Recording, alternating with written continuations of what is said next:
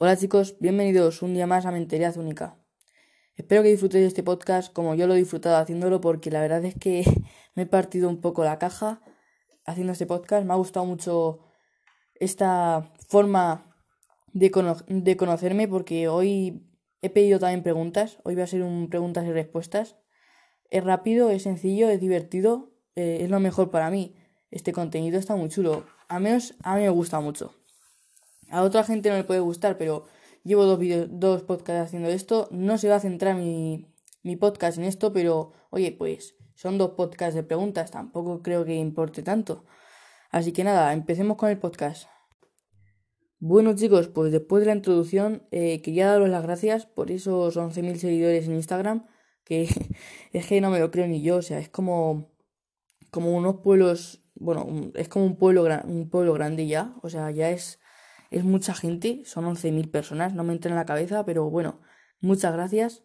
Y también quiero dar las gracias por ese apoyo que estamos teniendo también en TikTok, que para que no lo sepa también tenemos cuenta de TikTok, lo único que no la usamos mucho, solo tenemos un vídeo subido, pero hemos llegado ya casi a los 500 seguidores, o sea, una burrada. Muchísimas gracias por todo y ahora sí, empecemos con el podcast. Primera pregunta, ¿sales con la bici en cuarentena? Claramente salgo con la bici en cuarentena. Eh, ¿qué voy a hacer si no? ¿Andar? vale, sí, podría andar, pero, hombre, mi deporte es eh, la bici, es el ciclismo y pues me hace mucha ilusión poder hacerlo en cuarentena. Oye, hay mucha gente que no puede hacer su deporte en cuarentena, yo soy un afortunado al fin y al cabo. Y bueno, no me quiero enrollar mucho más, así que pasemos con la segunda eh, pregunta. ¿Puedo entrar en el equipo? Vale, esta pregunta se repite todos los días cinco veces en, en las redes sociales, la gente en los comentarios preguntando si puede entrar en YouTube, en Instagram, en todos los sitios preguntando. Eh, gente, os quiero, quiero hacer desde aquí un llamamiento y decir que, que nosotros buscamos a los jugadores, que no tenéis que mostraros. A ver, eh, nosotros también cogemos a gente que nos, que nos lo propone, pero normalmente nosotros buscamos en estadísticas, en ya sea, por ejemplo, de Fortnite, en el top nacional, o sea, mejor tenemos un jugador que es el 120 top nacional de aquí de España. Y nosotros no solemos, no solemos buscar jugadores. O sea, a ver, solemos buscar jugadores, pero no, no solemos coger a jugadores que nos lo. que nos venden sus servicios, ¿sabéis? No. Porque nos digáis que sois muy buenos y todo eso, no, no, tiene por, no tenemos por qué cogeros. A ver, esto es como un equipo de fútbol. Eh, ¿Quién os coge? Pues un ojeador aunque ahora se hacen las pruebas, pero antes, ¿quién los cogía? Un ojeador. Nosotros tenemos gente que, que va mirando, va mirando las estadísticas de los jugadores y viendo quién es mejor, quién es peor, quién nos sale más rentable, quién nos sale menos rentable. Y es así. Nosotros no solemos coger a gente random porque a lo mejor siempre suele ser gente de 10 años, que es eh, un niño de 10 años. O sea, es que he hecho pruebas he hecho pruebas a gente de 10 años y es en plan, tío, que no eres serio, obviamente, no eres serio, no te voy a coger. Vete ya a tu casa. No, la cosa no funciona así, ¿vale?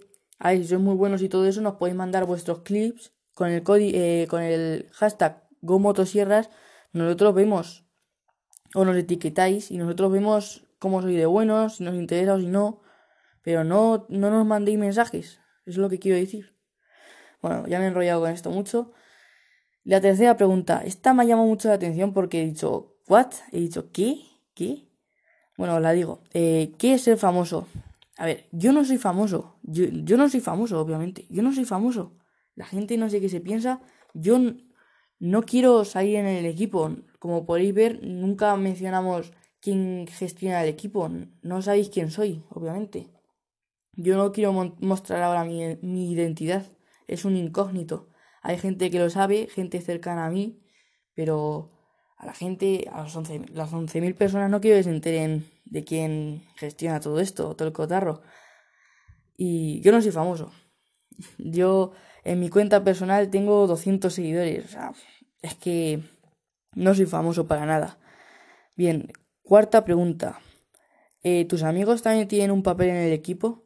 Yo voy a decir que sí, claramente me ayudan en todo. Sin ellos no, no podría estar haciendo yo lo que estoy haciendo ahora. Eh, ellos me ayudan mucho en todo lo que es la gestión, esto y lo otro. nos repartimos las tareas, está bastante bien todo gestionado. Nos repartimos del ego trabajo en gente. Yo no puedo hacer todo. Si no fuera por ellos, no estaría ahora haciendo este podcast. Bueno, este podcast sí, pero el equipo no lo tendría, obviamente. bien, quinta pregunta. ¿Vas a crear otro proyecto? No lo descarto, pero no ahora. Eh, me esperaré cuando tenga 18 años o 17 años, porque ahora soy demasiado joven y ya, pues, ya sabéis que lo más importante son los estudios. O sea, yo me voy a, yo me voy a centrar en lo que es importante y verdad, que son los estudios, todo el mundo lo dice, pero es así, los estudios y después vienen estas cosas, que es para aprender más, eh, para saber más la vida. Y sexta pregunta, ¿te vas a comprar una moto? Mira, a ver. Lo primero, no tengo la edad suficiente para conducir una moto. Conducir una moto es para, creo que en España es para gente de 16 años o más. Yo no tengo 16 años todavía, estoy cerca, pero no. Eh, y la segunda pregunta, eh, bueno, la segunda respuesta en mi caso sería que mis padres tampoco creo que me dejen ya, a ver, comprarla me da igual, la compraría, pero conducirla, no, no me, tampoco me dejarían con 16 años. Y ya está. Y la tercera, pues sería que a lo mejor no, no me interesa gastarme lo que son, yo qué sé, 30.000 euros en una moto, no me sale rentable. Hombre, a ver, también me he ido algo caro, pero habrá algunas que sean de, yo qué sé, 17.000 euros o por ahí. Pero no, no lo descarto, pero tampoco lo apoyo. Séptima pregunta. ¿Crees que Fortnite está hundido? Eh, esto... Eh, y la iba a dejar sin contestar, pero... Pero ¿sabéis qué? Eh, la voy a contestar. Fortnite no está hundido porque hayan sacado el Warzone, que es otro juego. Para que no lo sepa, son dos juegos distintos. hay que vivir en una inopia para no saberlo. Pero no, Fortnite no está hundido.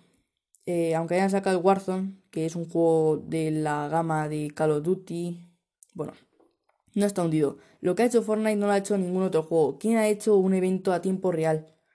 Eh, con personajes ahí bailando en directo y que no se vuelva a repetir. Eh, ningún juego ha hecho ese evento. Ninguno de esos eventos.